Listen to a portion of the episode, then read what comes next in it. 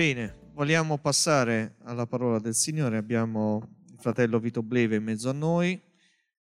Sarà lui lo strumento nelle mani di Dio. Noi vogliamo pregare per lui.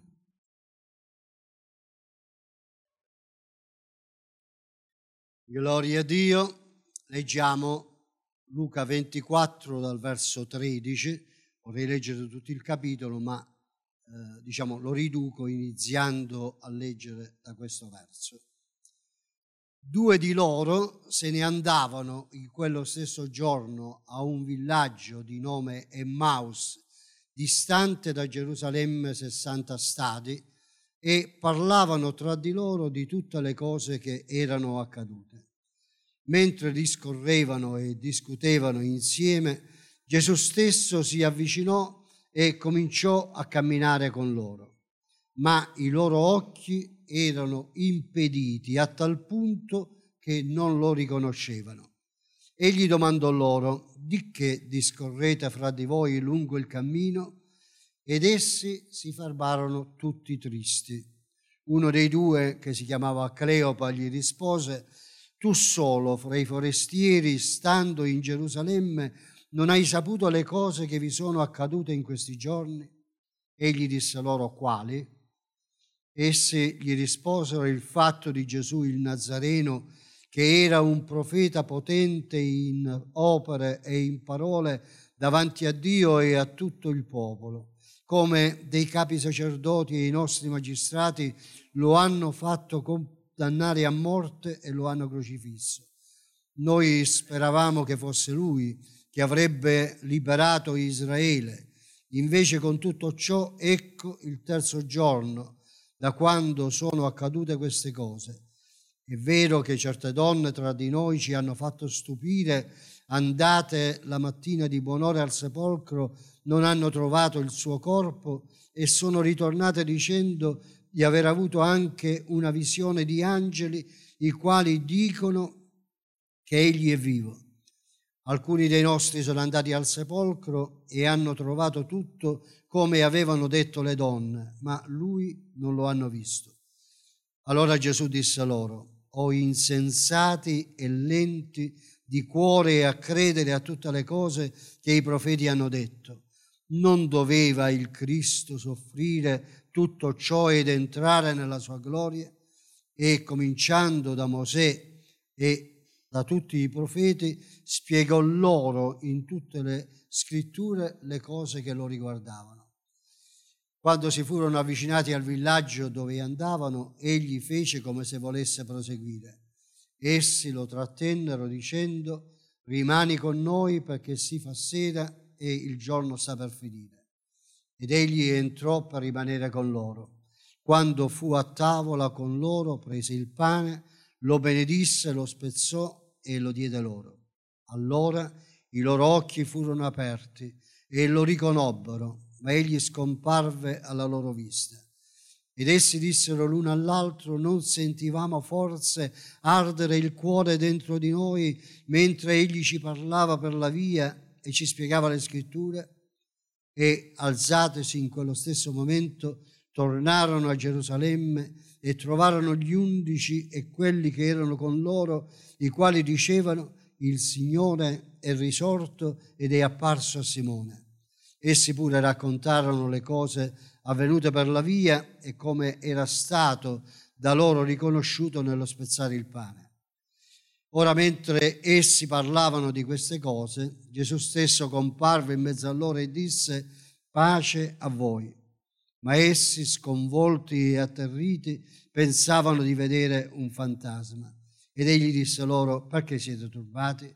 Perché sorgono, sorgono dei dubbi nel vostro cuore?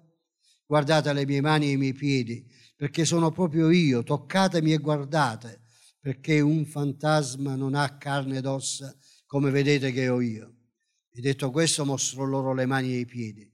Ma siccome per la gioia non credevano ancora e si stupivano, disse loro, avete qui qualcosa da mangiare? Essi gli porsero un pezzo di pesce arrostito. Egli lo prese e mangiò in loro presenza.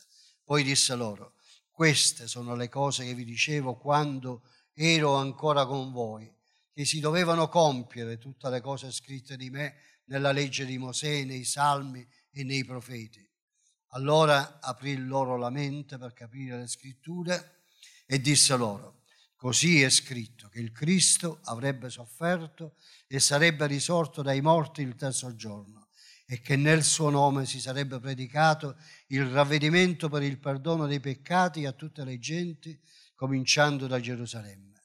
Voi siete testimoni di queste cose. Ed ecco, io mando su di voi quello che il Padre mio ha promesso, ma voi rimanete in questa città finché siate rivestiti di potenza dall'alto. Poi li condusse fuori fin presso Betania e alzate in alto le mani li benedisse. Mentre li benediceva si staccò da loro e fu portato nel cielo. Ed essi, adoratolo, tornarono a Gerusalemme con grande gioia e stavano sempre nel Tempio benedicendo. Grazie, potete accomodarvi. Gloria a Dio.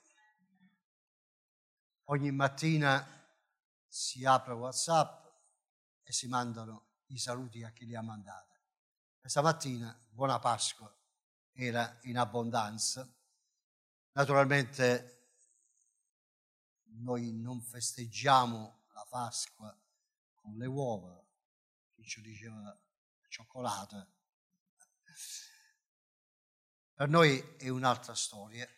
Ricordo quando nel 1969 gli astronauti misero piede sulla Luna, qualcuno disse al noto evangelista Billy Graham, oggi è il giorno più importante della storia perché l'uomo è riuscito a mettere il piede sulla luna.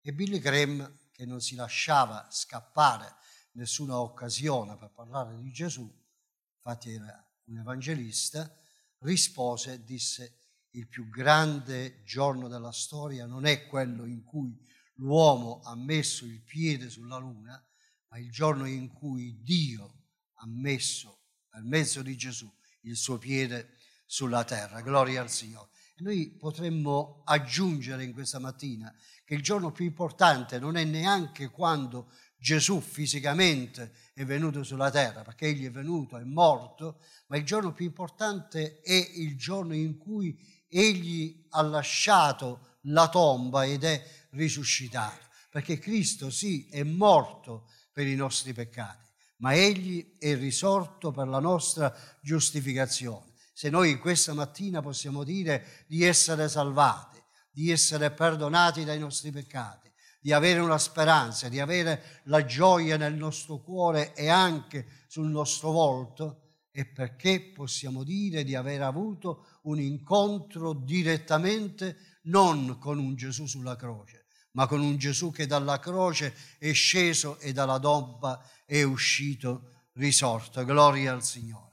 Vedete, fratelli, cosa succede quando non si ha la convinzione della resurrezione di Cristo Gesù? Abbiamo letto di questi due discepoli di Emmaus che parlano della morte di Gesù, parlano di quanto egli ha sofferto e sono sgomenti per il fatto che quel Gesù che ha compiuto tante belle cose ha anche risuscitato i morti, essi sono preoccupati perché non lo vedranno più, perché è nella tomba.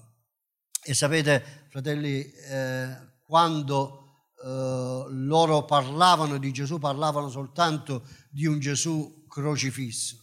E la croce, fratelli, è qualcosa che delude. A nessuno piace la croce. Ma Gesù lo aveva detto che egli sarebbe andato in croce, ma poi sarebbe risuscitato. Loro ricordavano forse vagamente soltanto che Gesù aveva parlato della croce, ma Gesù non aveva detto soltanto che egli sarebbe andato in croce, ma anche che chiunque avrebbe voluto seguirlo dovrebbe caricarsi della croce e andare dietro a lui. E quando si parla di croce, fratelli, è un argomento che non tanto ci piace.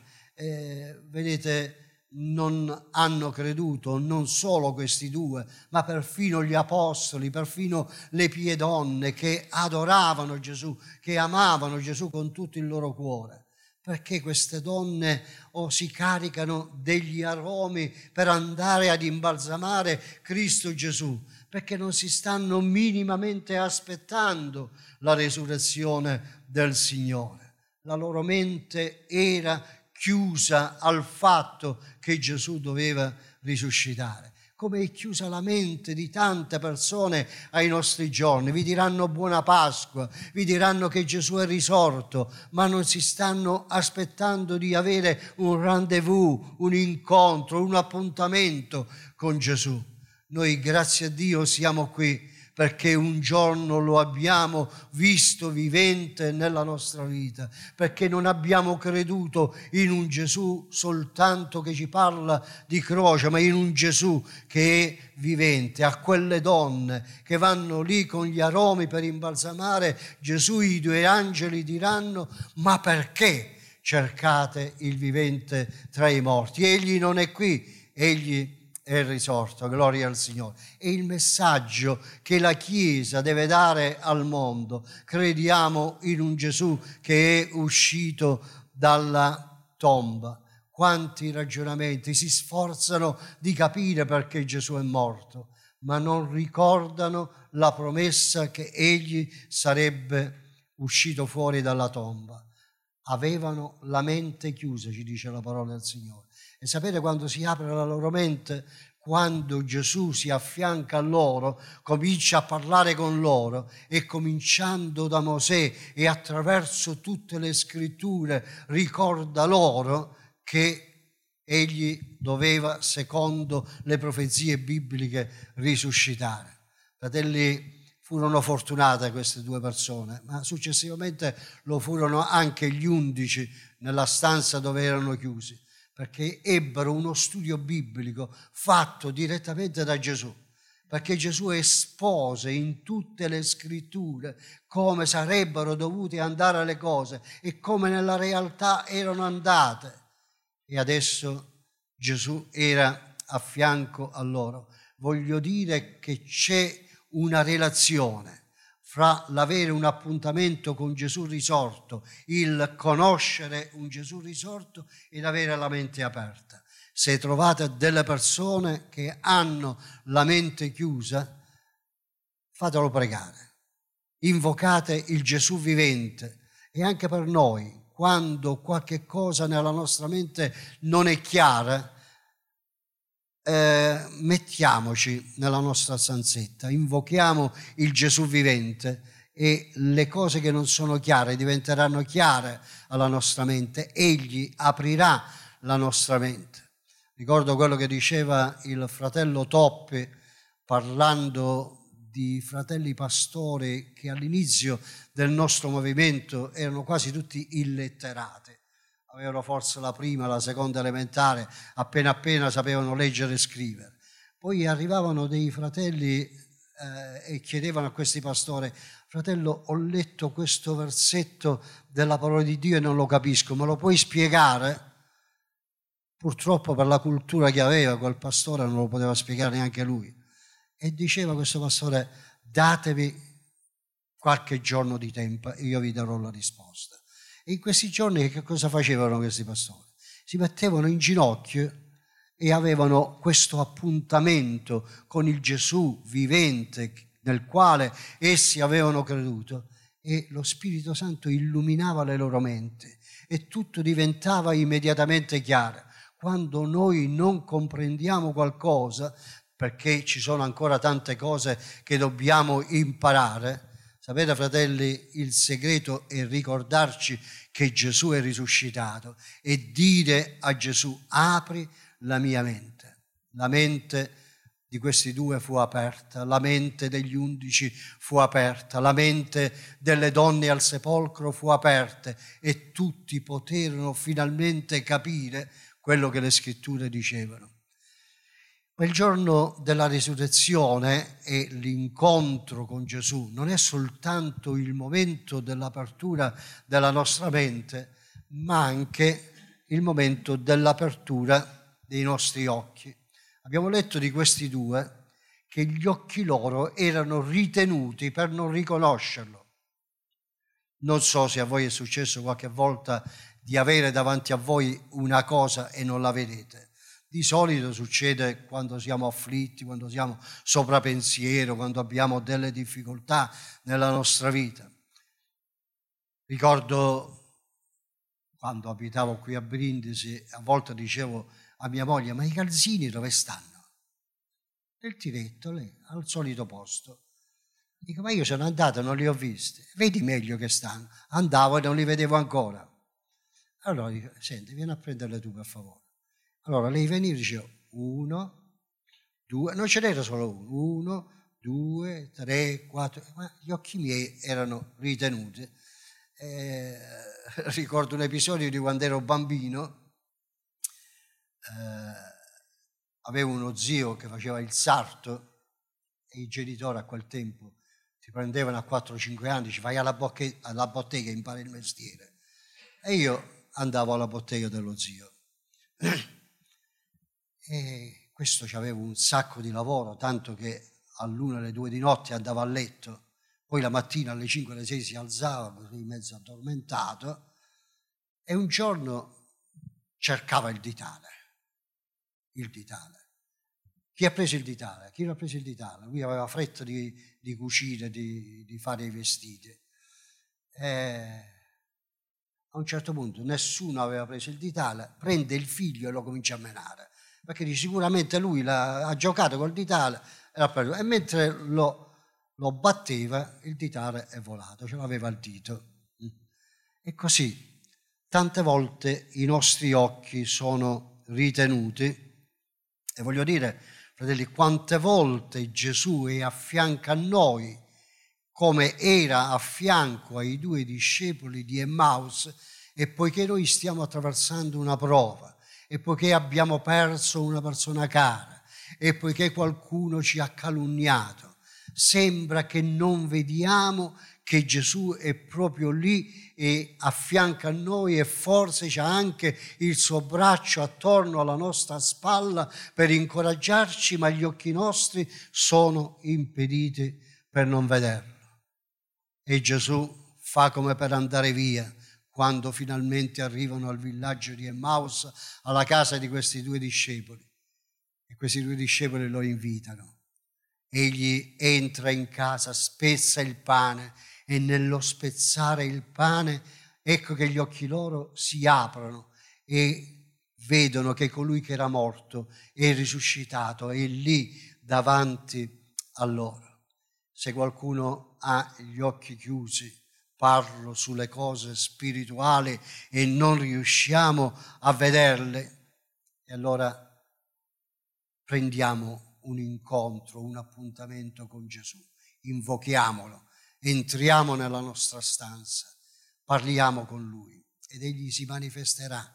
Egli spezzerà il pane della sua parola ancora una volta davanti a noi, i nostri occhi si apriranno e vedremo Gesù a a noi, non lo vedremo fisicamente come i due discepoli, ma lo vedremo spiritualmente, perché fratelli la fede è la sussistenza di cose che si sperano e dimostrazione di cose che non si vedono. Se abbiamo un incontro con il Gesù vivente e risorto, le cose invisibili diventano visibili una guarigione che noi non vediamo, diventa una guarigione reale perché gli occhi della fede ce lo faranno vedere, perché qualcuno avrà aperto i nostri occhi ed è Cristo Gesù.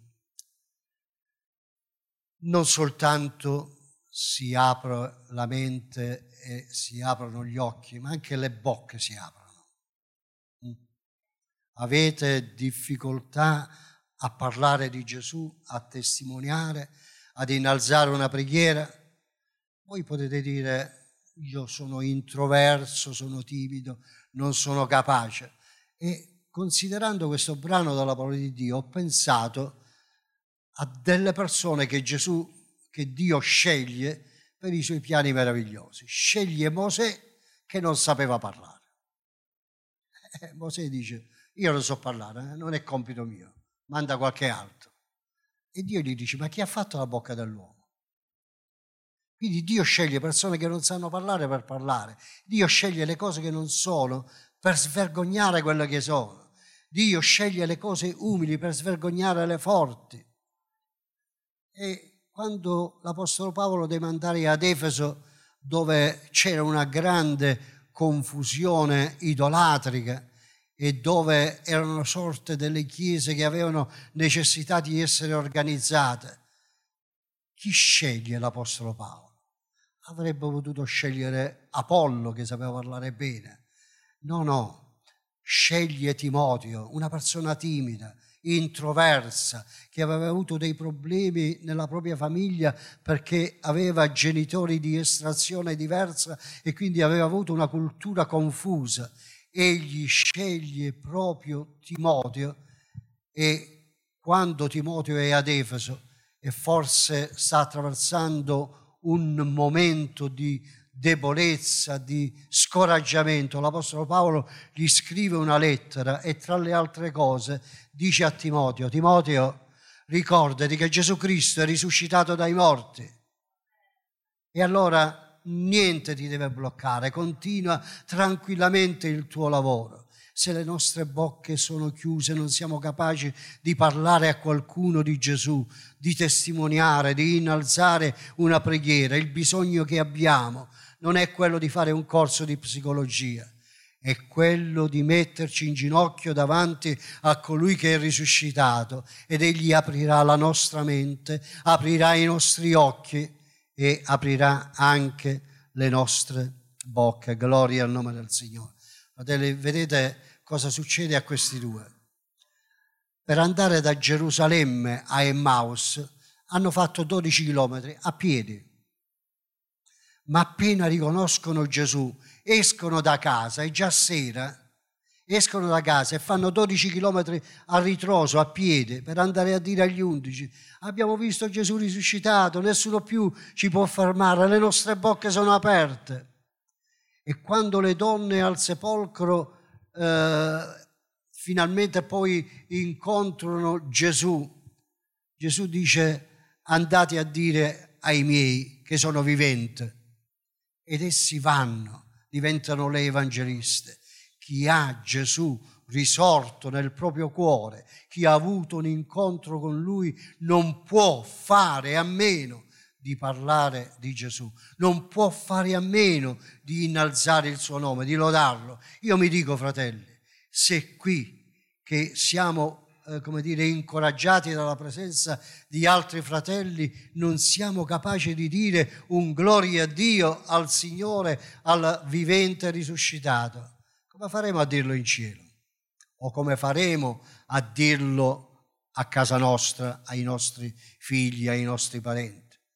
Ricordo la testimonianza di un missionario che venne a Mottola tanti anni fa e lui disse sono stato ospitato in casa di, di un credente missionario anche lui, dice, e mi sono meravigliato che questo qua apriva il frigorifero e diceva grazie Signore. Apriva la porta, grazie Signore, accendeva la luce, grazie Signore. Diceva, questo è esagerato. È vero che dobbiamo ringraziare il Signore per ogni cosa, ma questo qua sta sempre grazie Signore. Ma forse eh, ha preso l'abitudine di dire e non ci pensa neanche.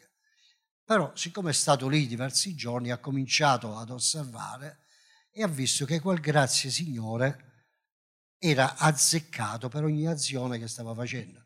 Perché se lui accendeva la luce, grazie Signore perché c'è l'elettricità, grazie perché posso illuminare la casa. Se apriva il frigorifero, grazie Signore perché posso bere un bicchiere di acqua fresca. Se andava a letto, grazie Signore perché ho un letto in cui riposare. E quindi ha scoperto che in difetto era lui, non il fratello che diceva sempre grazie Signore. E diceva questo fratello, sono uscito fuori da quella casa che avevo imparato anch'io a dire grazie Signore, grazie Signore, per ogni cosa. Le bocche sono aperte quando Gesù è vivente. Quando Gesù ha detto andate per tutto il mondo e predicate l'Evangelo. Quando finalmente ai suoi discepoli è diventato chiaro il fatto che Gesù era vivente ed era eh, risuscitato. C'è una relazione fra la tomba aperta, fra un Gesù risorto, un Gesù vivente è l'apertura della nostra mente, l'apertura dei nostri occhi e l'apertura della nostra bocca. Ho voluto leggere fino alla fine il capitolo, perché di aperture con la risurrezione di Gesù ne potremmo vedere tante, ma eh, alla fine di questo capitolo ne abbiamo visto almeno un altro, perché dopo 40 giorni che Gesù si è fatto vedere vivente dai suoi discepoli, poi li prende, li porta a Betania e lì a Betania Gesù scompare davanti ai loro occhi. Mentre li benedice, egli si eleva e scompare davanti agli loro occhi. Io avrei voluto essere lì, vedere i discepoli, ma io mi sarei eh, sbalordito insieme a loro. E guardano, Gesù scompare davanti a loro. E finalmente lo avevamo risuscitato tra noi, eravamo tutti contenti, ci faceva pure gli studi biblici e mo ci lascia di nuovo. E compaiono due angeli. Dice, ma non vi preoccupate, questo Gesù che vi è stato tolto, perché il cielo si è aperto e lo ha accolto, tornerà nella stessa maniera nella quale voi l'avete veduto andare, gloria al Signore. E io mi immagino, fratelli, quando il cielo si aprì per accogliere Gesù, che fu cantato il Salmo 24, o porte, alzati i vostri frontoni, e il Re di gloria entrerà. Chi è questo Re di gloria? Egli è il Re di gloria e allora serafini, arcangeli, cherubini hanno detto gloria a colui che entra nel cielo. Gloria al Signore. Benediciamo il nome del Signore. Perché, fratelli, eh, la tristezza scompare quando sappiamo che il cielo che si è aperto per accogliere Gesù si aprirà di nuovo per farlo comparire nell'aria e perché ci sia un'altra apertura, l'apertura delle tombe di tutti coloro che hanno creduto in Gesù. Si apriranno, fratelli, e usciremo fuori dai nostri sepolcri e andremo ad incontrare il Signore nell'aria e il cielo si aprirà anche per noi per tutta quanta l'eternità. Gloria al nome del Signore per tutti coloro che credono in Gesù, per tutti coloro che non lo credono soltanto morto, ma anche risuscitato, per tutti coloro che con il risuscitato hanno un appuntamento quotidiano, lo invocano, lo lodano, lo benedicono e ovunque si trovano non possono fare a meno di parlare di Lui. Gloria al nome del Signore. E allora, fratelli, buona Pasqua. Io dico grazie Gesù perché sei risorto.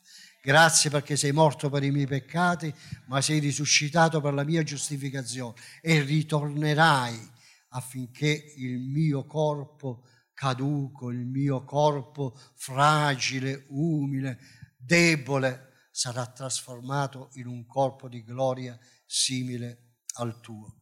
Dio benedica la nostra vita. Sia questa, fratelli, la nostra Pasqua, il sapere che Gesù è risorto. Che ci interessa se c'è o non c'è l'uovo di Pasqua, se c'è la colomba o non c'è la colomba, che ci interessa se facciamo la festa o non facciamo la festa. Colui che hanno Cristo nel cuore, Cristo, dice l'Apostolo Paolo, è la nostra Pasqua, Cristo è la nostra resurrezione e a Lui sia la gloria e la benedizione. Amen. Amen.